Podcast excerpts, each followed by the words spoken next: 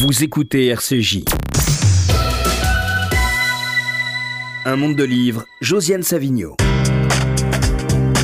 Bonjour à tous, c'est le dernier monde de livres de la saison. Alors j'ai voulu qu'il ait un air d'été, qu'on y parle de femmes, d'amour, de secrets, de jeunesse. Et il se trouve que pour parler de ces sujets, il y avait des personnes que j'aime. Donc ça tombe bien, c'est un petit cadeau que je me fais à moi aussi pour la fin de la, pour la, fin de la saison. Donc j'ai invité Elisabeth Gousseland pour son livre Truffaut et les femmes chez Grasset, que je vous montre. Et Ariane Chemin pour son mariage en douce, Gary et Cyberg, une drôle d'histoire aux éditions des Équateurs. Et mon confrère du Monde, Philippe-Jean Catinqui, qui, parmi ses nombreuses passions, a celle de la littérature pour la jeunesse et qui va recommander des livres à lire cet été. Évidemment, il en a apporté trop, comme d'habitude, mais on va le limiter comme on sait le faire toujours. Parce que sinon, on fait trois heures. Et ça, ça ne peut pas se faire. Alors, Elisabeth Goustan, vous avez écrit déjà plusieurs biographies. Naturellement, ma préférée, c'est celle sur Ava Gardner.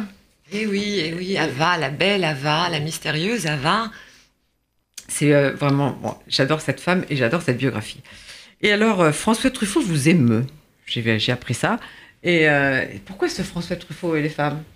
Alors, ce Truffaut et les femmes, pourquoi? Parce que je pense que personne n'a jamais réalisé, de tous les réalisateurs de la nouvelle vague, d'aussi beaux portraits de femmes. Je pense qu'il avait une espèce de, façon non pas de les sublimer ni de les transcender, mais de les saisir et de les capter dans leur euh, authenticité profonde, euh, dans leur folie aussi.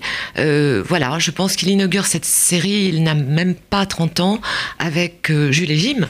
Jules, Jim, et dit-il, c'est le tracé des deux lettres Jules et Jim qu'il a attiré dans le roman de Rocher, et il a ajouté inconsciemment un troisième J, celui de Jeanne Moreau.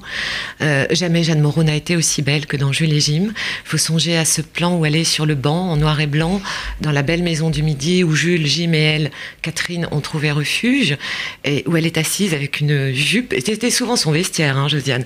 Euh, ils n'avaient pas d'argent, donc souvent elle prêtait son propre vestiaire. Sa jupe beige, euh, son pull noir complètement années 60 10 alors qu'on est au début du siècle, on est au début du XXe siècle, son gros pull noir en mohair, ses cheveux en bataille, ses bottes de cuir, euh, radieuse, elle est absolument euh, magnifique. Voilà, je crois qu'elle n'a jamais été aussi belle. C'est pas Truffaut et les femmes, c'est Truffaut et les actrices. Oui, moi, euh, un peu naïvement, quand j'ai commencé mon enquête, je, me suis dit, comme il avait répondu très joliment à une, question de la journaliste Aline Desjardins qui lui demandait quel type de femme aimez-vous? Truffaut, avec son charme, sa ponctuation, ses hésitations, euh, son émotion dans la voix et sa rapidité de débit, euh, avait répondu Je ne sais pas, toutes je trouve que toutes ont leur charme. En fait, c'était sa façon géniale de trafiquer. Il n'aimait pas toutes les femmes, mais il avait une, si grande élégance d'âme qu'il a répondu toutes.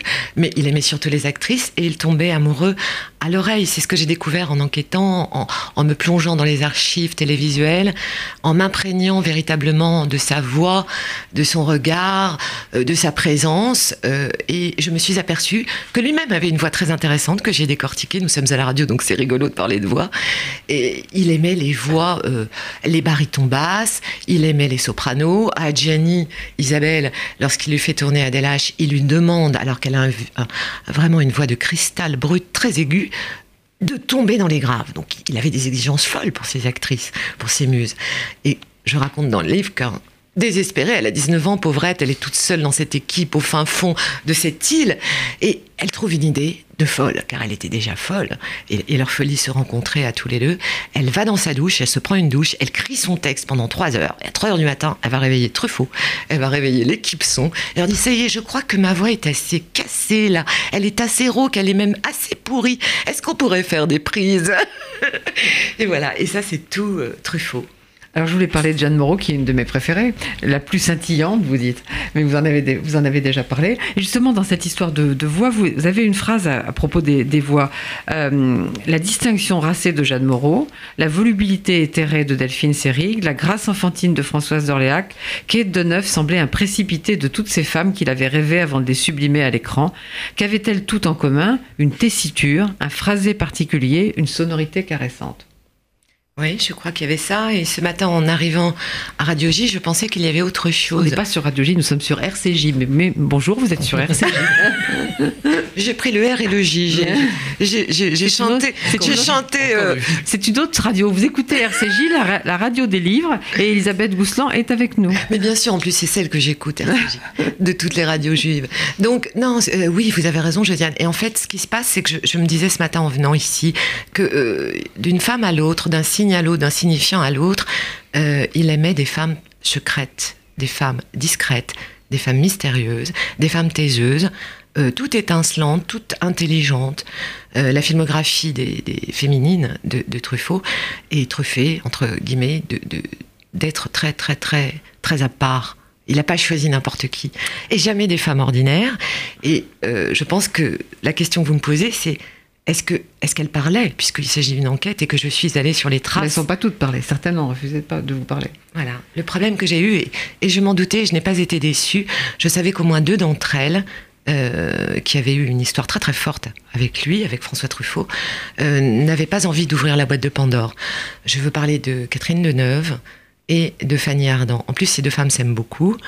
Euh, j'ai tenté des tas d'approches, par lettre, par mail. Ariane connaît ça. Quand on tente, nous, les journalistes ou les auteurs, des approches, on essaye d'encercler euh, nos témoins.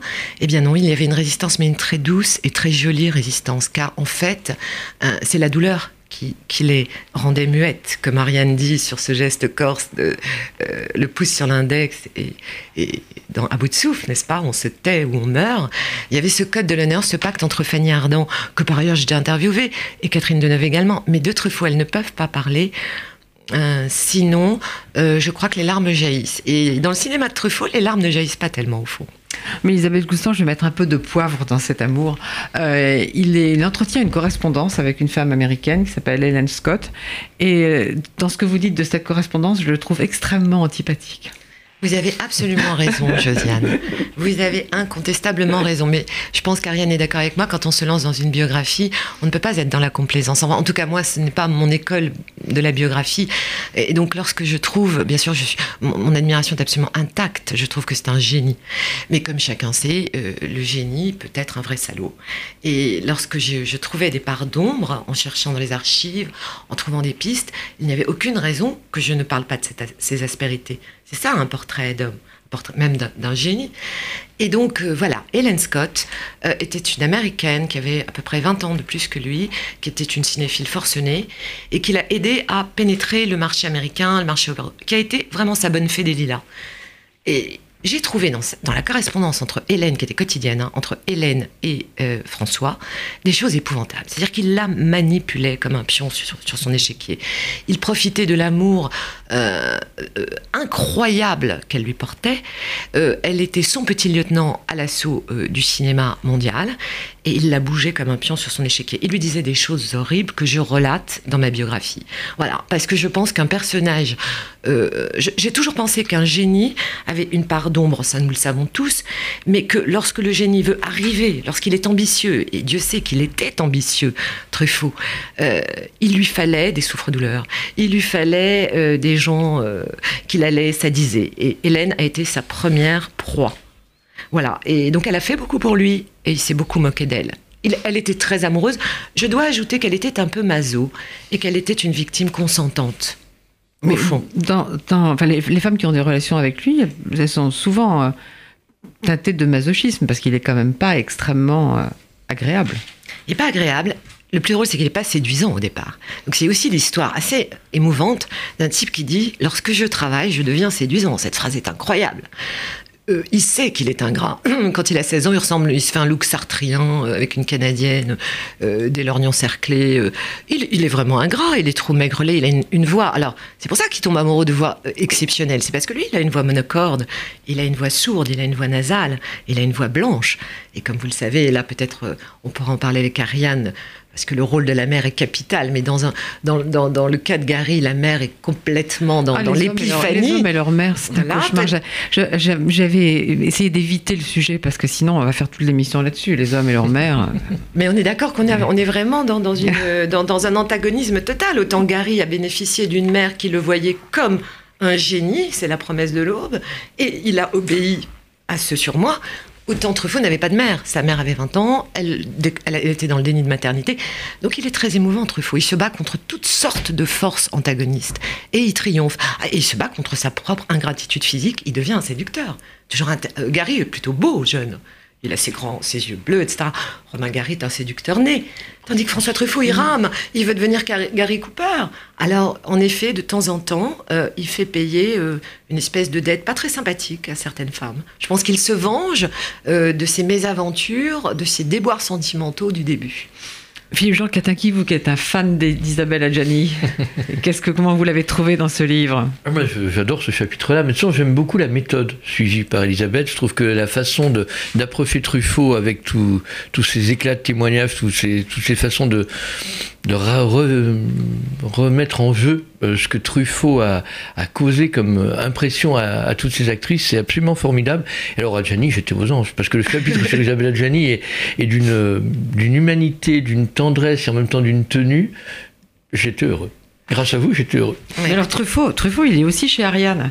Mais euh, oui, oui, oui. Truffaut, en mars 1958, dans Ah, encore sage, et encore sage, euh, mais plus pour longtemps. Jean Seberg, avec ses petits cheveux blancs cendrés sur son crâne de pharaon, ses yeux bleus grands ouverts et ses éclairs de malice garçonnière, porte sur ses petites épaules tout le film qui n'est d'ailleurs qu'un poème d'amour que lui dédie Otto Preminger. C'était Bonjour Tristesse, et en fait, elle n'a pas été une des femmes de, de Truffaut Non, mais en vous écoutant Josiane, et j'ai adoré la citation qu'a fait Ariane, je crois que c'était dans Art, n'est-ce pas, en 58 ou 59 58, euh, on, voit là, on voit là à quel point c'était un écrivain.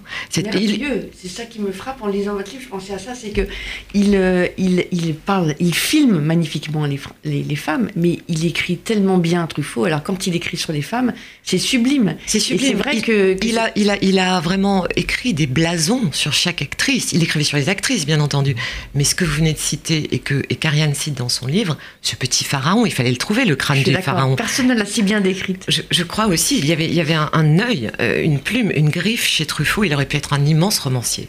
Mais Elisabeth, parlez-moi quand même de cette figure assez énigmatique et très séduisante et euh, qui, a eu, qui est morte très jeune et qui était la sœur de Catherine Deneuve, Françoise d'Orléac. Ça a été un grand amour oui, c'est un grand amour très secret. C'est pour ça qu'on parlait au début de l'émission de, de l'aspect secret de la vie et des films. Et les, vies, la vie et les films s'entrelaçaient tout le temps dans le secret et dans la disparition. Euh, voilà, euh, Française d'Orléac, euh, elle avait juste joué au théâtre. Enfin, elle s'était drôlement bien débrouillée. C'était Gigi, un must de jeune première. Gaby Morlaix lui donnait la réplique. Puis après, se sont enchaînées des comédies faux folles. Et comme elle était faux folle et extravagante, tous les réalisateurs avaient envie de la laisser telle qu'elle, dans cette espèce de, cascade, de débit mitraillette, corps à sa sœur, euh, de folie, euh, d'allure, de, silhouette déliée. Euh, on aurait dit vraiment un, un modèle Saint-Laurent, un mannequin Saint-Laurent, alors qu'on était dans les années 60. Et voilà, elle, elle était cash, elle se nourrissait juste de viandox et de deux à la coque. Elle avait comme seul compagnon dans son petit studio un chihuahua. Et tous les hommes tombaient raides dingues amoureux d'elle. Le premier, c'était Jean-Pierre Cassel, qui était le, vraiment euh, euh, la coqueluche de l'époque, on s'en souvient mal, mais vraiment, Jean-Pierre Cassel euh, aurait pu être le Belmondo. Et puis Belmondo, dans L'homme de Rio, film inoubliable. et puis la, la sœur, la sœur qui est là, qui a deux ans de différence avec elle, qui est brune, elle est brune à l'époque, Catherine Deneuve. Et donc, nous avons là deux sœurs très perchées. Et c'est ce qui est très intéressant, et ça, j'ai trouvé ça dans les archives de Catherine Deneuve, c'est qu'elle n'a pas du tout envie, elle, de faire du théâtre ni du cinéma. Elle suit le poisson pilote, elle suit l'aîné. L'aîné a une espèce d'autorité folle sur la cadette. Et comme c'est une famille de comédiens, les, les, les, d'Orléac, le père est acteur, euh, la mère également, euh, c'est Françoise qui a envie de faire du théâtre et du cinéma, pas du tout Catherine. Voilà comment finalement euh, tout est magique dans l'univers de Truffaut. Et lorsqu'il va tomber sur, amoureux sur la peau douce euh, de Françoise d'Orléac, euh, il va pas s'en remettre. Il va pas s'en remettre parce qu'elle va très vite le quitter. c'est une, une Jean Seberg, quelque part. Elle, avance, elle fait des photos, elle fait, des photos de mode, elle, parle très bien anglais, donc elle est demandée un petit peu partout dans le monde. Elle, est en train de faire une carrière fulgurante. Et puis elle conduit trop vite. Et elle conduit trop vite. C'est le terminus tragique sur la route de Villeneuve-Loubet, alors qu'elle va justement retrouver sa jumelle blonde, sa sœur Catherine, et elle devait partir tourner euh, toutes les deux. Voilà, donc c'est absolument tragique. Et lui, quand il apprend ça, et tout est un film hein, dans, leur vie, ces gens-là. La fiction et le réel s'entremêlent tout le temps. Lorsqu'il apprend ça, et j'ai rencontré, vous savez, Alexandra Stewart, qui était une de ses actrices fétiches, très belle américaine aussi, euh, australienne en réalité, euh, ils sont sur le voyage de la mariée était en noir. Euh, il apprend ça. C'est le matin de la scène cruciale dont on se souvient tous, du kidnapping du petit garçon de Michael Lonsdale, dans La mariée était en noir. Et celle qui est l'institutrice, c'est justement Alexandra Stewart. Et Alexandra Stewart me raconte que c'était hallucinant, qu'il a eu un masque blanc. On a entendu cette euh, horrible annonce à la radio, Françoise Derek est morte. Et il a continué de tourner. Il a dit moteur, The Show Must Go On. Voilà, il était en deuil. La mariée était en, deuil et François Truffaut était en noir. Puisqu'on évoquait Catherine Deneuve aussi, la, la sœur qui, elle, n'est pas morte et est toujours là, oui. est une grande actrice, je résiste pas au plaisir de faire entrer un critique que j'ai beaucoup aimé, qui s'appelle Jean-Louis Bory, ah qui aime beaucoup le cinéma de Truffaut, et il est très énervé sur la sirène du Mississippi. Ici, la touche Truffaut donne un film ravissant dont je me moque éperdument. C'est un tiré sur le pianiste, métamorphosé en article pour boutique de très beau quartier. Couleur idéale et vedette internationale, je regrette l'ancien, le pauvre en noir et blanc, car ces vedettes, justement, elles encombrent. C'est génial. je trouve que c'est génial. C'est-à-dire qu'ils ont. Voilà, on, traverse là une période où. En ce temps-là, les critiques savaient écrire. oui, et puis où le coup de griffe et, et le côté peau de vache avait une élégance folle. Parce que ce qu'il dit en creux, c'est quand même qu'il adore Truffaut. Et ce qu'il dit en creux, c'est comme ça que je poursuis le, chapitre sur Catherine Deneuve, c'est qu'au fond, c'est elle qui bourgeoise hein, Truffaut. Le Truffaut des 400 coups, euh, le Truffaut rebelle, c'est fini. À partir du moment où il rencontre euh, Catherine Deneuve, il a envie de faire un film glamour, et Dieu sait que La Sirène, ceci dit, a été assez mal jugée. Parce que si on le revoit calmement comme je l'ai fait au jour d'aujourd'hui, c'est juste génial. C'est vraiment l'histoire d'une sorcière. La sorcière, c'est Catherine Deneuve, qui empoisonne raisonnablement Blanche-Neige, qui, est Belmondo. Il a inversé les trucs de manière fulgurante. C'est-à-dire que Belmondo, c'est la jeune fille vierge, et Catherine Deneuve, c'est le voyou. C'est ça qu'il a écrit dans son script. Il fallait un certain culot pour, en 68, tourner un film où les, où les stéréotypes euh, du film noir sont inversés. Et alors, c'est euh, quelle est votre femme préférée, Elisabeth Gousselin, dans ce livre? Mon actrice préférée, euh, c'est comme mon amie, c'est Isabelle Adjani. Et alors Philippe Jean Catéqui, à part Isabelle Adjani, on en a déjà parlé. Non, non, mais moi, de toute façon, euh, ce, qui, me plaît beaucoup dans ce livre-là, c'est que qu'elles parlent ou qu'elles ne parlent pas, les femmes de Truffaut sont toutes là. Qu'elles soient encore vivantes ou qu'elles aient disparu, je constatais en le lisant que Bernadette Lafont n'était plus là. Enfin, il y, a pas mal de personnages forts euh, du monde de Truffaut qui, nous ont marqués, dont on a l'impression qu'elles ne peuvent pas être mortes. Et bien entendu, quand on fait le tour, il y en a pas mal qui manquent. Euh, moi, j'aime beaucoup la façon dont, en fait, le bouquet est d'autant plus beau que les contrastes sont forts.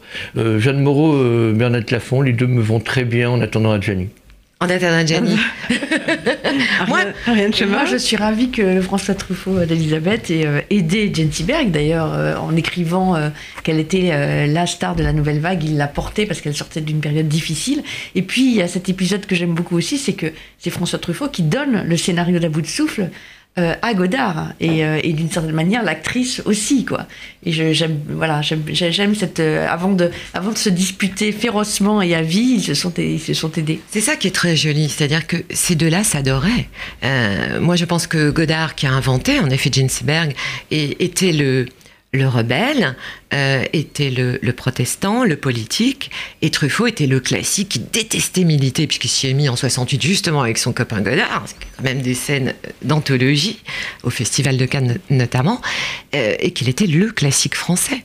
Voilà. Et ils avaient une espèce d'amitié dans, de désir mimétique. Vous savez, ce fameux désir mimétique qui fait que quand deux hommes euh, sont très très copains, euh, si une femme arrive, A, B, C, c'est le truc de René Girard, ils veulent la même femme.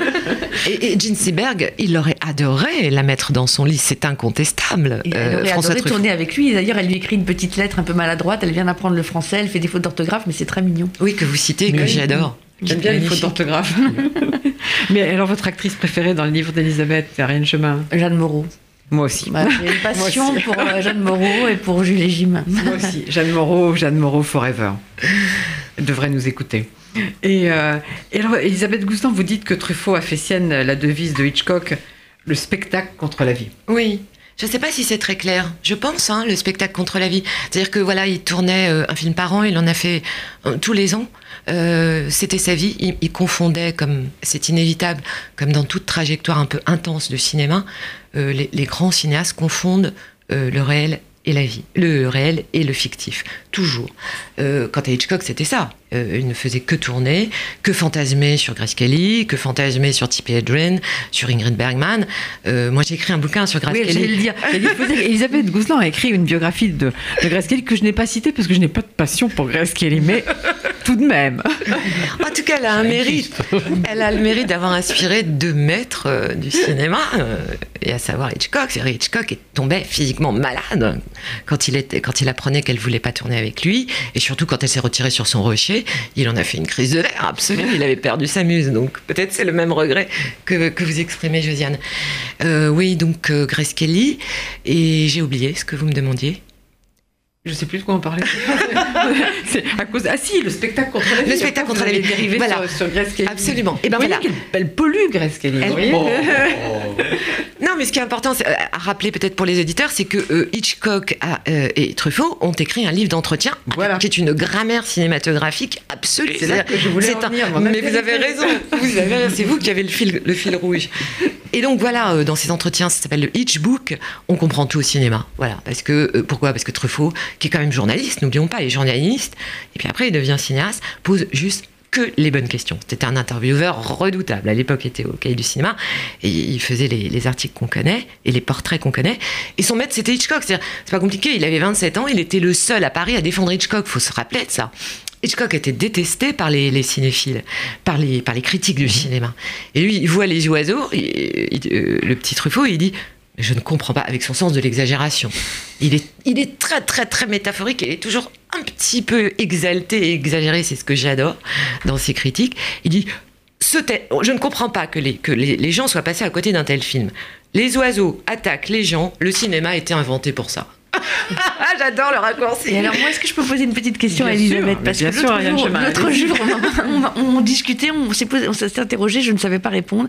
Qui porte la robe rose et qui porte la robe jaune dans Les Demoiselles de Rochefort Ah, c'est une excellente question, complètement glamour et frivole. Et ce matin, on a, on a l'humour glamour et On avait, dit, frivole. on avait dit le Alors, dernier moi- mois de livre de l'année, un peu de Dorléac, la rose, je dirais. Mais oui, bien sûr. Pourquoi? Parce qu'elle est rousse et qu'il fallait absolument faire des Ah. contrastes. Et mais là, c'est Jacques Demy. Hein. C'est la, c'est Bien la- sûr, c'est la palette de Jacques- sûr. Rose et jaune, Catherine Deneuve. Mais avec- ce sont deux femmes de François Truffaut, c'est pour ça. Absolument. Alors donc, Ariane Chemin, vous êtes grand reporter au monde, vous avez écrit beaucoup de livres, mais je voudrais en citer un aussi, parce que je trouve qu'il n'a pas été assez euh, relayé, enfin il n'a pas eu, à mon avis, assez de, de succès sans doute. Euh, c'est celui qui s'appelle Le mauvais génie que vous avez publié avec Vanessa Schneider l'an dernier chez Fayard. De qui s'agissait-il? Qui est ce mauvais génie?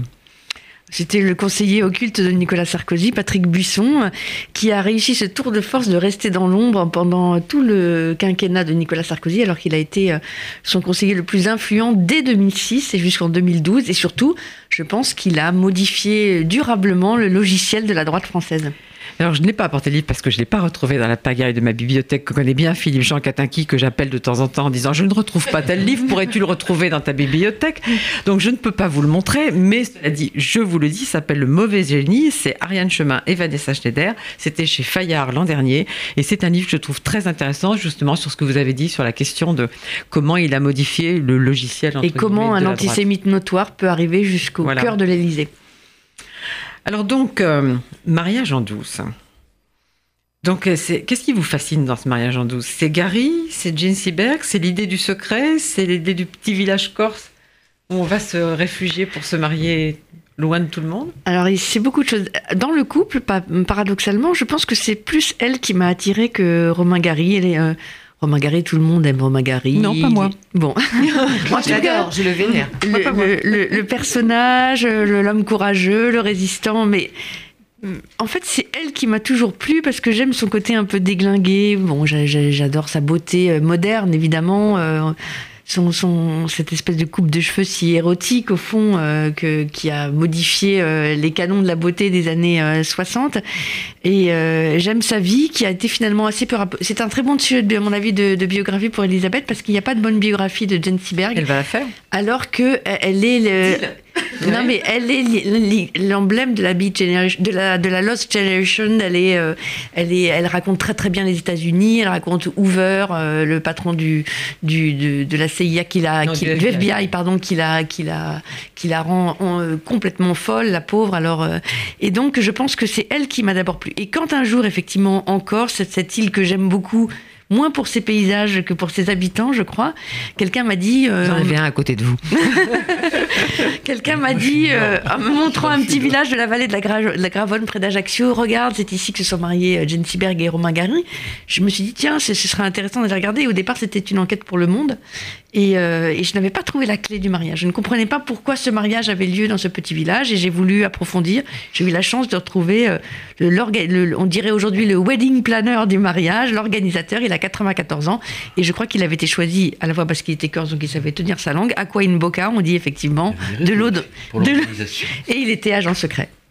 Oui, mais de toute façon, c'est c'est une organisation d'agents secrets. C'est une histoire de société secrète, cette organisation de mariage. C'est- Il y a un général, il y a ce fameux Domi dont vous venez de, de parler, et on organise ça comme une opération, de, comme une opération d'espionnage quasiment. Voilà, donc le- le- l'organisateur de mariage, j'ai retrouvé dans un petit dancing de Riba, euh, sur la plaine, la, côte- la plaine orientale, près de Porto Vecchio. Un dancing comme on n'en fait plus. Et ce que j'ai aimé, c'est que, la, la Corse l'hiver, euh, Philippe Jean connaît ça, c'est-à-dire euh, ces gens qui descendent, qui dégoulinent des montagnes le dimanche à 18h pour venir danser. 60 ans dans la tête. Et, il dan- et donc, effectivement, c'est un excellent danseur de tango. Il a organisé le mariage. Et il m'a donc raconté comment ça s'était passé. Et ce qui est intéressant, c'est que plus jamais quelqu'un ne pourrait organiser un mariage comme ça. Pourquoi? Parce que d'abord, il a complètement dévoyé les services de l'État, c'est-à-dire qu'il met euh, tout le renseignement militaire et les services secrets à sa disposition pour que euh, euh, puissent venir dans un avion militaire, se poser à Ajaccio, qu'on puisse les attendre et les mener au village. Et puis aussi, je pense que on ne pourrait pas imaginer ça parce que parce qu'on est au tout début de l'époque des paparazzis. Ça, et le mot existe depuis trois ans seulement, et donc on peut encore s'en protéger. Aujourd'hui, évidemment, tout le monde aura un téléphone portable, un smartphone, et ce serait impossible à organiser, je pense. Mais donc, euh, on est le 16 octobre 1963, elle a 24 ans, il a 49 ans, mais là, c'est pas un mar- mariage tellement glamour et tellement joyeux. Non, alors ce qui m'a intrigué, effectivement, le seul indice que j'avais pour essayer de raconter ce mariage qui avait été complètement oublié et qui était même devenu dans la vallée une légende. C'est-à-dire que les gens disaient, ma grand-mère me disait, mais je ne pense pas que ce soit vrai, que Romain Gary et Jane Seberg se sont mariés ici. C'était devenu une légende de vallée. Une légende corse, au fond. Une, une légende corse, exactement. Et, euh, et à tel point qu'on ne savait plus si c'était vrai ou pas. Et donc j'ai aimé euh, aller euh, enquêter sur ce mariage parce que j'avais pour seul indice une petite photo que m'avait frais- prêté Diego Gary, le fils de Romain Gary et de Jane Seberg, qui par ailleurs était en Hippocagne avec moi. Donc j'avais j'avais le souvenir de ce garçon triste et très beau euh, qui malheureusement a quitté le, lycée très vite parce que le malheur était trop grand. Et euh, sur la photo, ce qui m'avait frappé, c'est que Jane Seberg effectivement a l'air très triste. Lui, il fait un peu le guignol, euh, il fait le, gamin bravage comme on ferait sur un selfie aujourd'hui, il fait l'imbécile quoi. Et elle, elle a l'air triste. Je me suis dit mais pourquoi cette journée est si triste? Et c'est ça qui m'a intéressée. Et en fait, c'était leur mariage était un peu, je pense, c'est comme ça que j'ai essayé de le raconter, la métaphore de leur, décennie d'amour. Au fond, ils ne sont pas restés ensemble si longtemps, sont mariés, restés mariés sept ans. Mais ce qui me frappe, c'est que dans notre imaginaire, on a l'impression que c'est le, le couple éternel, c'est l'amour sublime, le couple éternel. Évidemment, euh, les apparences sont toujours trompeuses. Mais pourtant, Ariane Chemin, ce livre, c'est aussi un Gary et les femmes, puisqu'il y a un très beau portrait de sa première femme, Leslie Blanche. Ah oui. Ah, je l'adore. Elle, Leslie oui. Blanche. Alors, vous aussi. devez la connaître. Vous euh, l'écrivez très bien, en tous les cas. Vous devez la connaître. Moi, je, dois dire que je, je l'ai totalement découverte. J'ai lu ses livres. J'ai adoré cette femme qui, a, qui, est, euh, qui, euh, qui, qui l'a rencontrée en 45 euh, à Londres. Elle, elle était une sorte d'écrivain un peu faux folle, très, très amusante, qui adorait les récits de voyage, qui travaillait dans les journaux féminins, qui écrivait très bien. Et je pense qu'elle a été très importante pour Romain Gary parce qu'elle relisait ses livres, elle l'a aidé beaucoup, vraiment. euh, et je pense que c'est quelque chose à explorer. D'ailleurs, le rôle méconnu de Leslie Blanche sur l'œuvre de Romain Gary, je pense qu'elle était, euh, elle avait 10 ans de plus qu'elle, ils se sont mariés euh, parce qu'elle y tenait. Et ça aussi, ça m'avait mis la puce à, l'oreille parce qu'elle a fait, elle a publié des mémoires et elle raconte que le jour où ils se sont mariés, en fait, c'était aussi très triste puisque trois jours avant, il devait somatiser, il est tombé très très malade, il a, il a commencé à dire que c'était trop compliqué, il a dit à, à ma femme, euh, Leslie Blanche, j'ai- j'ai- Darling, je pense que je n'arriverai pas à être là à la mairie euh, dans trois jours. Elle a dit, oh, chérie, faites un effort, ce serait tellement mieux avec vous. Cette phrase est une merveille. Cette phrase est une C'est merveille. le- l'humour british, vraiment. Oui, vraiment, cette, cette phrase a l'air euh, inventée et je suis sûre que non, je suis sûre qu'il l'a proférée. Ah, mais en fait, il a collectionné les mariages où il faisait la gueule. À chaque fois, il fait la gueule. Le mariage n'était pas pour lui. Moi, Exactement, Si je fait- peux me permettre, j'aime Oui, beau- j'aime beaucoup, j'aime beaucoup, euh, chez Ariane, le, la récurrence de il fait la gueule. C'est-à-dire ce Gary qui fait la gueule. je- on, a, on a lu beaucoup de biographies dans Gary, mais là, je trouve que y a, y a, euh, le personnage est montré sous un jour euh, tout à fait euh, ombre et lumière, clair-obscur, que j'aime beaucoup. Bah, comme, comme, comme dans votre livre, que vous racontez cette correspondance où Truffaut se montre odieux, c'est vrai qu'on on le raconte peu comme ça. Gary, il pouvait être odieux, Oui. insupportable, Oui. radin, chiant, euh, Oui. il pouvait être tout ça. Et c'est vrai qu'il est peu raconté comme ça. J'ai beaucoup apprécié ça. Et en fait, dans, dans ces deux livres, euh, moi, c'est les femmes que j'aime, je dois avouer. Plus que les deux je, hommes. suis alors. obligée, je suis obligée de dire, ben, Romain Gary, vous savez, c'est quelqu'un, je comprends pas, enfin, je ne partage pas la fascination de tout le monde, de beaucoup de gens pour Romain Gary. Il me fascine pas du tout comme écrivain, il me fascine pas du tout comme personnage. Et alors là, j'ai euh, j'ai trouvé quelque chose, voilà, que je vais citer, que cite Ariane. Euh, Au-delà de l'amour et au fond de l'amour, il y a une symbiose fraternelle, disait désormais Gary. Il ne s'agit presque pas de sentiments, ni même de romantisme, mais de physiologie. Je ne cherche pas à exhorter le couple comme une sorte de pérennité exemplaire. Ce qui est important chez un homme et une femme, c'est la fraternité. Ah, mais ça me barbe. Mais, mais la vérité, c'est qu'il ne croit pas un mot de ce qu'il dit. Oui. Le problème, c'est que Romain Gary, il veut toujours être meilleur et plus fort que les autres. Et là, tout d'un coup, ce divorce lui tombe dessus parce que, à vrai dire, euh, Jane Seberg est tombée amoureuse. euh, et donc, il essaye, comme toujours, de réécrire le scénario de sa propre vie. Et donc, il commence à sublimer, finalement, l'amitié post-mariage entre hommes et femmes. La vérité, c'est qu'il est atrocement malheureux Il et qu'il écrit n'importe quoi. Vous dites qu'il continue à s'appeler chérie, Il, darling. il la protège parce que c'est un homme protecteur et euh, il ne la laisse jamais trop tomber. Donc il divorce en 71, à son initiative à elle, c'est ça? Non, à son initiative, lui, À parce qu'elle elle tombe amoureuse de Clint Eastwood sur le tournage d'un film. Elle n'a pas mauvais goût. Elle n'a pas mauvais goût. Et ce qui est intéressant aussi, c'est que, bon goût. c'est que, c'est que Jane Seberg, on l'a toujours raconté, au fond, je trouve un peu, avec euh, les mots euh, du FBI. C'est-à-dire qu'on a été un peu intoxiqué. Donc on dit cette grande folle, elle était complètement nymphomane. On écrit encore ça aujourd'hui. C'est, pas vrai. Enfin, c'est pas aussi simple. C'est pas aussi simple. Mais la biographie d'Elisabeth Gouzelan à venir va nous l'apprendre. Exactement, exactement. Mais si je suis intronisée et adoubée par trois personnes aussi On- on- On, prestigieuses, passe commande.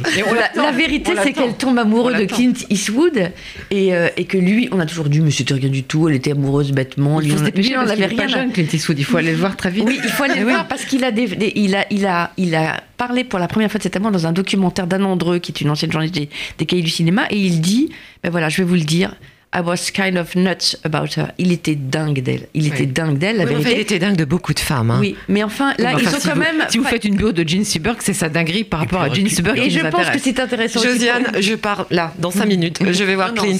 dans 20 minutes.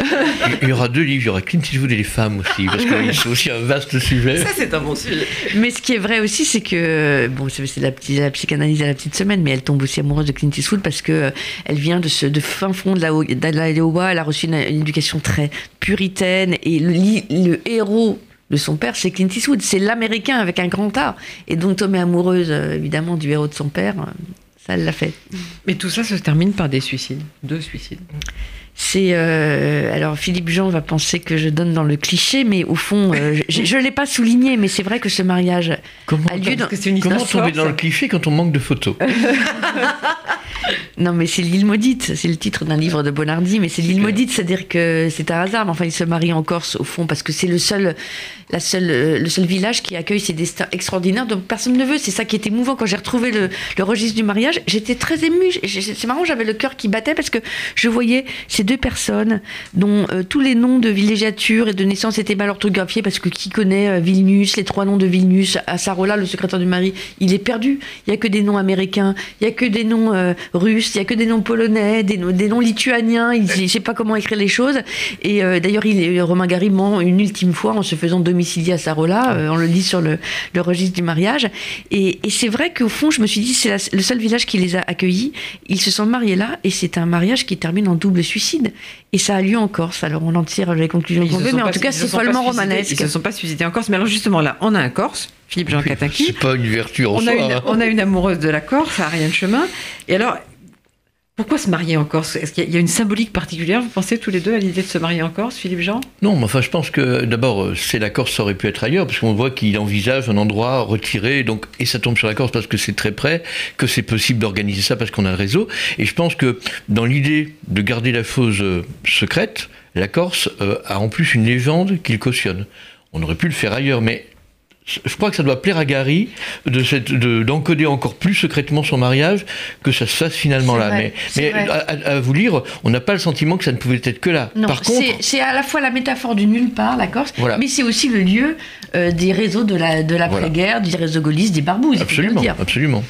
Mais Ariane Chemin, vous dites que Gary est retourné avant de se suicider à Sarola Carcopino, ça s'appelle Sarola. Carcopino, ce petit village. Oui, alors ça, ça m'a, ça m'a vraiment fasciné. Euh, Il y a deux personnes qui me l'ont raconté. Euh, D'abord euh, Bertrand Burgala, qui est un musicien, producteur de musique, et qui était le fils du préfet de l'époque. Et tous les, week-ends, il passait, il passait les, heures ensoleillées au bord de la piscine du, de, du- de l'actuel Sofitel de Porticcio. Et un jour, il est avec sa mère. Et sa mère lui dit Regarde, regarde qui est là. Et c'est Romain Gary, qui est au bord de la piscine, debout, tout habillé, et qui est là. Et il s'en souvient très très bien. Et, c'est combien de temps avant son suicide? Quelques mois? Quelques mois. Et, et puis par ailleurs, euh, un Ajaxien charmant, Jérôme Camilly, qui lui avait travaillé avec euh, Romain Gary à un projet de grande fresque sur les compagnons de la Libération, qui n'a pas vu le jour parce que Gary a laissé tomber. Et un jour, Jérôme Camilly reçoit un coup de téléphone, on est en 78 ou 79, je pense plutôt 79, donc après le suicide de Jane Seberg. Et euh, il, il reçoit ce coup de téléphone et Romain Gary dit Je vais venir. En Corse, tu peux me louer une chambre. Alors il loue une chambre euh, au Sofitel d'Ajaccio, le même. euh, et euh, il dit viens me chercher parce qu'il conduisait jamais Romain Gary la voiture. Il vient le chercher puis il dit je voudrais monter dans un village comme ça. Donc Jérôme Camille prend le volant, Romain Gary est à sa droite. Il lui, il lui, il le guide comme un, comme d'ailleurs il, il faisait quand il était aviateur pendant la guerre. Il lui prend à gauche, à droite. On a, il a l'impression qu'il a une mémoire incroyable des lieux, mais il ne comprend pas du tout. Jérôme Camille, il n'a compris que cette année. Pourquoi Romain Gary le, le montait, montait, voulait absolument monter jusqu'à Sarola? Il s'est arrêté sur la petite place du village qui est charmante. Il y a un monument aux morts, la petite mairie en face. Il a dit c'est un beau village, ce qui accessoirement n'est pas tout à fait vrai. C'est un village, mais pas forcément le plus beau de la Corse. Et puis il est reparti. Quoi qu'en pense le maire Quoi qu'en pense le maire, mais tous les maires des villages corses trouvent Oui, que leur village, il faut dire que Là, nous avons un affrontement entre la Corse du Nord et la Non, Corse non, du mais Sud. Monsieur Philippe Jean Cataki est de Corse du Nord. Madame Ariane Chemin vit dans la Corse du Sud. Non, non, mais c'est, ça, c'est, des plaisanteries, ça fait partie de la magagne classique corse, donc c'est normal qu'on, re- ressorte ça. Moi, ce que je trouvais extrêmement touchant par rapport à l'acte de l'état civil euh, que vous évoquiez, c'est le fait qu'on ait rajouté les, les croix de guerre et autres de Romain Gary en marge, parce que tout, pour les quelques témoins qu'il y a, il y a un général et tout, tout est bien dit, mais Gary, il est que Gary quasiment, enfin, mis à part le problème de l'état civil, ce nom étranger qu'on a du mal à orthographier sans faire de bêtises, parce que pour les noms corses, c'est déjà pas facile, mais pour les corses en allemand, on sait faire, mais alors les noms lituaniens, je- j'en parle même pas. Dis ce, dis ce monsieur qui se fait souvent appeler Katachis, ce qui est très désagréable. C'est c'est épouvantable, c'est épouvantable. Mais en tous les cas, moi je trouvais ça extrêmement touchant de voir qu'en marge, Gary a fait rajouter ces titres. Oui, alors le, mon danseur de tango, Domi, mon nouvel ami, qui a 94 ans, se souvient. C'est pas une euh, histoire Se d'avenir. hein. souvient que, effectivement, je pense que comme euh, euh, effectivement le général Fevrier, le témoin, il a une, des, des médailles jusqu'à plus savoir qu'en faire, longues comme le bras. Gary, qui tient beaucoup à sa médaille de, de- à son titre de compagnon de la libération, autant il n'a pas voulu d'Académie française, Mhm. autant ça c'est très important pour lui. Effectivement, c'est rajouté à la main dans la marche, c'est c'est très c'est émouvant. hyper émouvant. Et, euh, et euh, le, mon danseur de tango se souvient aussi très bien qu'il chine, etc. Et qu'il pense qu'ils vont s'embrasser sur la bouche, se serrer dans les, dans les bras, et Et rien. non. Rien. Elisabeth Gouzelin, vous qui aimez tellement Romain Gary, comment vous avez lu ce livre? Eh bien, je ne suis pas tout à fait d'accord avec Ariane. Je pense que elle dit toujours que c'est Jean Seberg. Elle a dit aujourd'hui que c'était Jean Seberg qui l'attirait euh, des deux dans ce couple. Moi, je crois qu'il y a une vraie déclaration d'amour dont elle n'est pas consciente. À Romain Gary? Oui. Oui, et en tout cas, moi, ça m'a beaucoup. C'est plus lui qui m'a touchée. J'en passe Dans- des choses dans, dans- dans cette le émission, livre. c'est incroyable. C'est une très bonne Euh, psychologue. Voilà, ce, ce Katsef, euh, ce- ce- ces espèces de mélancolie slave qu'elle décrit si bien, euh, bon, euh, la fabulation, c'est ça qui est fascinant, Josiane. Vous dites, il n'est pas fascinant, mais un type qui, qui- qui peut devenir Émile J'ai Ajar. pas dit qu'il n'était pas fascinant, j'ai dit qu'il ne fascinait pas. Oui, mais pour moi, ça revient au même parce que vous êtes, vous êtes quelqu'un de très important pour moi. donc vous êtes une référence, donc je voudrais savoir pourquoi pas fasciné. Oui, c'est fascinant ce sens de la fabulation qui va si bien avec le sens du Elle dévoile ça très bien. Et euh, je trouve qu'il il l'aime, cette petite Jane Seberg. Il l'aime mal. Euh, il n'est pas comme. Vous savez, c'est Cocteau qui disait il n'y a pas d'amour, qu'il n'y a que des preuves d'amour. Oui, je ne sais pas qui le disait, mais c'est vrai. Oui, eh ben non, des preuves- voilà. Alors, alors, il y a des preuves d'amour. C'est vrai. Oui. Oui. Non, mais je pense qu'elle a été. euh, c'est une grande amoureuse qui a eu beaucoup de, de, de malheurs en amour. Elle n'a pas été heureuse en amour, mais je pense qu'il l'aime à sa manière. Et, et euh, Ariane, vous n'êtes pas consciente d'aimer beaucoup Gary, vous vous en ce que- Ce qui défendez. est vrai, c'est que. Alors que moi, je suis consciente je d'aimer ne viens Truffaut. pas à cette histoire par Gary, mais que euh, j'ai app- à l'aimer euh, au fur et à mesure, moins par euh, ces livres qu'on connaît tous, mais par exemple les, passages où il parle de la misogynie.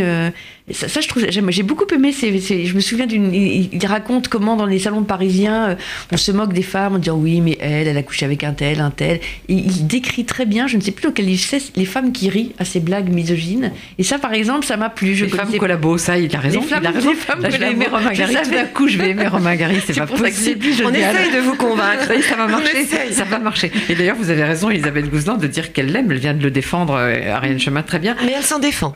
Alors, je ne sais pas si on peut encore faire lire ces deux livres aux enfants, parce que peut-être c'est un peu tôt pour euh, leur faire perdre leurs illusions sur les rapports entre les hommes et les femmes.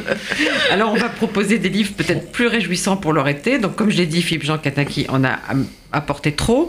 Donc, euh, il ne faut pas nous les défiler à Non, la non, mitraillette. Il faut en pas. choisir certains nous, et nous convaincre. Je, je- Moi, j'adore les je- livres pour je vais enfants. perdre Oui, encore. Oui, puis nous, nous avons des petits-enfants, Ariane. Je vais perdre encore deux minutes euh, sur euh, le quota jeunesse parce que je voudrais juste dire que ce que je trouve formidable dans le bouquin d'Ariane qu'on vient d'évoquer, c'est que d'abord elle a fait beaucoup de livres à, à deux voix, Ariane. Euh, il y a peu de livres qu'elle a signés seule et je trouve que ce livre-là, je le trouve très personnel parce qu'on sent que autour de ce sujet-là, il y a la volonté de fixer ce qui se dérobe le mieux. Ce mariage n'a quasiment pas existé, c'est devenu une légende et même les témoins ne savent même plus vraiment euh, de quoi ils peuvent parler. euh, et pour un historien, c'est passionnant parce qu'avant d'être journaliste, je suis quand même historien et je trouve que cette façon de mener l'enquête pour savoir ce qui s'est réellement passé et donner les contours d'un événement qui a été pratiquement programmé pour être effacé, avec des acteurs qui ne jouent pas le jeu, qui s'y ennuient ou qui sont mal à l'aise, c'est du grand art. Et je trouve que cet événement-là, euh, il devient un moment d'histoire grâce à ce livre-là. Il se dérobait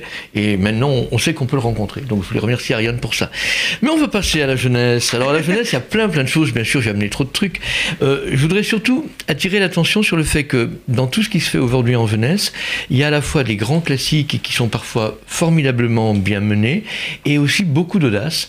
Et que ces audaces-là, c'est un peu là-dessus que je voudrais qu'on mette un peu l'accent parce que les éditeurs dans le monde de l'édition jeunesse savent prendre des risques que très souvent les éditeurs adultes renacleraient à prendre, à assumer, euh, y compris quand ils ont des signatures importantes. Alors, du côté des grands classiques, euh, je voudrais quand même... Alors soyons pédagogiques parce qu'ensuite les gens appellent la station en disant ils ont parlé de tel livre, ils sont allés trop vite et Voilà. ils appellent en général des gens qui n'ont pas écouté l'émission, qui savent pas tellement répondre. Alors soyons Alors, pédagogiques. c'est pas Julie Jim, mais on va commencer par Jeanne et Jean. Jeanne et Jean, transition c'est absolument Extraordinaire. hallucinante. Jeanne et Jean, c'est Grégoire sur le Taref, il est Ah, très connu, bah c'est un des grands maîtres de l'école des loisirs, mais je ne suis pas forcément toujours convaincu par tout ce qu'il fait parce qu'il fait énormément de livres. Celui-là est d'une très grande force, c'est l'histoire de deux petits lapins. Je vais feuilleter tout doucement pour que vous voyez le graphisme si reconnaissable. Je vois de- que David Elbaz, notre réalisateur qui a des enfants, s'intéresse, mais Voilà. on lui en montrera tout à l'heure. Ces deux petits lapins, Jeanne et Jean, qui sont frères et sœurs, ont décidé de défier leurs peurs. Et c'est en fait un livre pour apprivoiser ces peurs. Et au lieu de rentrer calmement chez eux le soir au terrier, ils vont décider de peut-être tenter l'aventure d'une nuit dans la forêt. Et bien entendu, ils vont croire voir des loups, ils vont croire euh, que n'importe quel arbre devient une menace, que euh, le- la palette graphique euh, et chromatique qu'utilise Lotaref renforce ça. Il y a des lumières, mais c'est forcément l'œil d'un magicien, mon Dieu. Et on va bien se planquer, c'est plus sûr. Et puis, sans aller jusqu'au bout de l'intrigue, à un moment donné, l'un des deux, Jeanne en l'occurrence, va avoir faim, elle va abandonner son frère pour chercher à manger. Bien évidemment, elle va être terrorisée par ce qu'elle va voir. Lui, il va partir à la recherche de sa sœur et il va être terrorisé. Le jour se lèvera et les peurs se dissiperont. Je trouve que pour euh, un apprentissage intelligent sur la frayeur qu'on se programme à soi-même et finalement qui vous rattrape, qu'on n'arrive plus à conjurer, c'est un livre d'une très grande Et finesse. pour quel âge. Pour quel âge?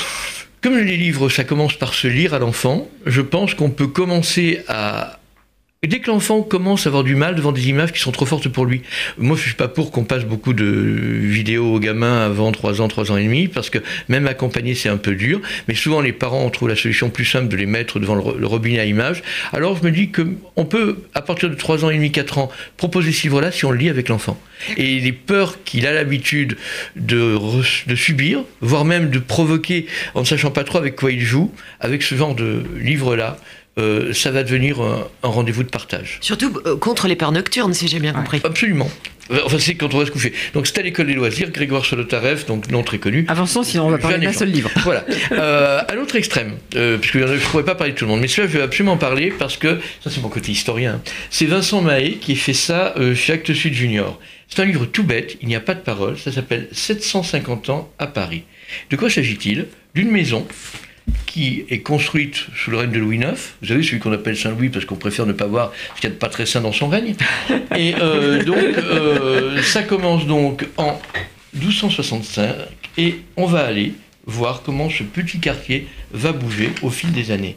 Aucun texte, des maisons qui se construisent, des incendies, des choses qui changent, euh, parfois des événements graves. Là, on a l'impression que rien n'a changé. Il y a des hommes avec des capuches, il y a des tombereaux de morts. Ah, c'est l'année de la peste noire. On le sait, on ne le sait pas, mais on va, dans l'image, avancer autour de cette maison qui va connaître toute une évolution, qui va connaître la guerre de Cent Ans, qui va connaître, la, euh, bon, j'ai dit la peste noire, mais également l'entrée triomphale de François Ier en 1515 dans la ville, un moment où la ville redevient éphémèrement la capitale des rois qui sont plutôt sur le Val de Loire. 1572, ça nous dit quelque chose, tous ces pendus. C'est la Saint-Barthélemy. ah oui, c'est Vous avez tous ces massacres-là. Et alors, on suit alors, les incendies, bien entendu, l'assassinat d'Henri IV. Il n'y a pas de texte. C'est magnifique. Par contre, entre des vrais événements on va et des événements qui ne sont pas, on va, vous allez voir ça, mais on voit arriver les commerces, on voit les cafés arriver, on voit l'armorerie qui hein. vient un éditeur, et euh, parce qu'on est à l'époque du siècle des Lumières. Ce livre est absolument passionnant, il est d'une très grande sobriété, d'une vraie intelligence, et on voit l'arrivée du métro en 1900, on voit la crue de 1910. Tout ça sans aucun mot. Et on, se balade au rythme que l'on veut. Et on finit bien évidemment, quand on a fait mai 68, quand on a vu et 1 et 2 et 3 0 en 1998, on finit par Je suis Charlie. Et donc, euh, pour ceux qui manqueraient quand même de certaines de ces indices, il y a à la fin une petite chronologie des dates clés pour peut-être ceux qui voudraient comprendre ce qu'ils ont vu à certaines dates. Et puis pour les parents, mais, mais plein de dates ne correspondent à ah rien. parce que moi j'aurais raté la Saint-Barthélemy. C'est une vraie, c'est une vraie façon intelligente de faire de l'histoire urbaine, un très beau travail graphique. Voilà pour moi ce, le type d'audace. C'est beau, oui. C'est un beau livre, c'est un livre pour la jeunesse, c'est un peu ce qu'on veut, on s'en moque. En tout cas, ça existe. C'est cher? Euh, C'est. Parce que j'ai le prix là. Non, même pas 19 euros. Ah. non. Alors qu'il y a 80 pages et un très beau travail euh, de, mise en couleur. Euh, voilà. Donc voilà. C'est euh, l'opposé de Solotarev, si je veux dire, un album très classique, un album qui ne l'est pas du tout. Je viens à des choses qui pour moi sont peut-être l'essentiel de ce qui se fait aujourd'hui dans le livre de jeunesse. L'interrogation dont même les adultes ne savent pas vraiment quoi faire, le travail sur le genre. On a une merveille absolue qui vient de paraître cette année, au mois de mars, euh, aux éditions du Rouergue. Elle est signée Olivier Douzou, qu'on connaît bien, éditeur qui a créé le secteur jeunesse au Rouergue, qui s'en est éloigné, qui est revenu après dix ans d'absence. Et ce petit Buffalo Bell est une merveille. Je vous lis le début pour que vous entendiez ce qui se joue dans ce texte-là. Quand il devient elle, quand elle devient il. Buffalo Bell. Petite, j'avais un vrai penchant pour les lassos, les colts et les fuselles. Sur mon cheval à bascule, je me faisais des felmes. J'étais cow-boy dans mon western vermicile. On m'appelait Annabille, je m'appelais Buffalo Bell. À cet âge-là, pas de pérelle, si tu préfères elle à il, ou il à elle. Tout le monde trouve ça gentil, un jeu puérel, un simple babel pas de quoi se faire de belle. Et on va avoir ce jeu sur le il et le elle tout le long, et le trait de euh, Olivier Douzou, qu'on connaît généralement, très coloré, euh, travaille à l'ordinateur, beaucoup de malice, beaucoup de jeux de forme, il est architecte de formation, va là, au contraire, avec un crayon de cire grasse, qui fait un peu l'effet fusain, au contraire, éliminer tout pittoresque. On va être au plus près de la présentation de l'identité, au point qu'on va finir par trouver que cette Anna Bill ou Buffalo Bell a des airs euh, androgynes. On pourrait être dans Tomboy. Et il y a là une espèce de délicatesse pour que le trait accompagne la préoccupation de comment être ce que je veux être, ce que je suis vraiment, quoi qu'en pense le reste du monde. C'est un livre d'une force incroyable. Enfin, je ne sais pas si je vous ai convaincu avec les quelques mots que vous avez lus, mais tout le long du livre, on va avoir une façon d'aller de plus en plus par le jeu quasiment d'un chant vers le droit à la confusion des genres, qui n'est la confusion que dans le regard des autres, parce que pour la personne qui sait qui elle est, il n'y a aucune confusion.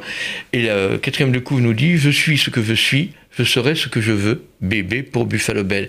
Alors c'est intéressant parce que dans le même temps, le même éditeur, et c'est un peu un hasard, nous propose un livre, un roman, là pour le coup.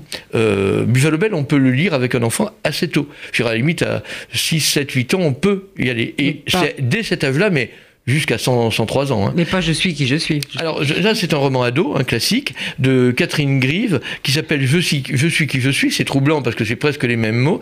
C'est l'histoire, euh, ça pourrait ressembler, pour ceux qui ont euh, la mémoire longue des scoops littéraires d'il y a une vingtaine d'années, à ce qu'avait été le Sphinx d'Angaretta. Il faut attendre la 45e page pour se rendre compte que le narrateur est en fait une narratrice. Mais pas une vingtaine d'années, une trentaine d'années. Ah bon, peut-être trentaine d'années. Mais donc là, euh, autant la, la, prouesse de Garetta était jusqu'au bout tenue et on ne savait pas de quel sexe était le narrateur ou la narratrice. Là, on le sait parce qu'il y a un accord qui fait qu'on sait que finalement Raph ou Raphaël est en fait une, fille. Une fille que, dont quand elle va acheter le pain, on ne sait pas lui dire euh, jeune homme, mademoiselle, on ne sait pas trop. Et en fait, euh, peu importe l'intrigue proprement dite, enfin, je ça, c'est un peu facile, c'est extrêmement important l'intrigue. Mais ce roman-là permet de comprendre comment une adolescente arrive à trouver sa place par rapport à un regard social qui l'assigne à une place dont elle ne veut pas être l'otage. Alors qu'elle-même, elle va voler les lettres du courrier dans la boîte de tous ses voisins pour comprendre qui ils sont, parce qu'elle a besoin de savoir qui elle est. C'est d'une très grande finesse. Catherine Grieve euh, a une cinquantaine d'années. Elle écrit avec un décalage de 15 ans, ce qu'elle a vécu avec sa fille à l'époque. Et là, c'est une vraie écriture. Donc, on a un roman ado qui n'est pas un roman euh, cataplasme ou autre. C'est véritablement un roman d'écrivain sur un sujet qui fait tout à fait écho avec le Buffalo Bell. Et comme Catherine Grieve a fait aussi un premier album pour la première fois cette année, illustré par Frédéric Bertrand, que les gens qui aiment les livres de jeunesse connaissent bien. Je voulais vous parler du mensonge, qui parle de la façon dont le mensonge pollue la vie de quelqu'un, on ne saura pas de quoi il s'agit. On va juste voir que le mensonge va prendre de plus de place sous forme de ce point rouge qui va avancer, avancer, avancer toujours dans l'image, au point d'être le plus important de tout le livre. Et quand le, mensonge va être avoué, tout va se dénouer. Nous ne saurons pas de quel mensonge il s'agit. Mais toutes ces taffes qui polluent tout, il va falloir les crever. Et d'un seul coup, on va pouvoir à nouveau vivre bien. C'est extrêmement simple, mais c'est d'une efficacité confondante. Alors voilà, euh, on peut faire des livres classiques. Un tout petit mot simplement, parce que je, vais me faire sinon. Un minimum. Voilà. Euh, n'oubliez pas qu'à côté de, de, je parlais de n'oubliez pas qu'il y a un éditeur formidable qui s'appelle Les Grandes Personnes. Les Grandes Personnes, c'est Brigitte Morel qui a longtemps animé le Seuil Jeunesse, puis après Panama. Là, ce petit livre, c'est un premier album, s'appelle Vue d'en haut pour les tout petits, de Marie Poirier. C'est le monde vu d'en haut. Et vous arrivez à avoir une abstraction pour voir une maison, une piscine, un jardin. Et d'un seul coup, pour les gamins, c'est une, une façon de faire de la fiction avec quelque chose qui ressemble à une initiation à l'art contemporain. C'est extrêmement beau. Et il y en avait plein d'autres, et on peut pas. Mais alors, je voudrais vous remercier tous les trois. Je remontre Mariage en douce. je remontre Truffaut et les femmes. Je remercie David Elbaz pour la réalisation. Je vous souhaite à tous un très bon été et je vous conseille de réécouter cette émission pour acheter les livres. Philippe Jean peut peut-être en montrer encore un. pendant que Monsieur Vert et Monsieur Bleu, c'est les Norvégiens. Pendant que je vous dis que vous allez retrouver le journal de Paul-Henriette Lévy et ses invités. Merci à tous. Thank you.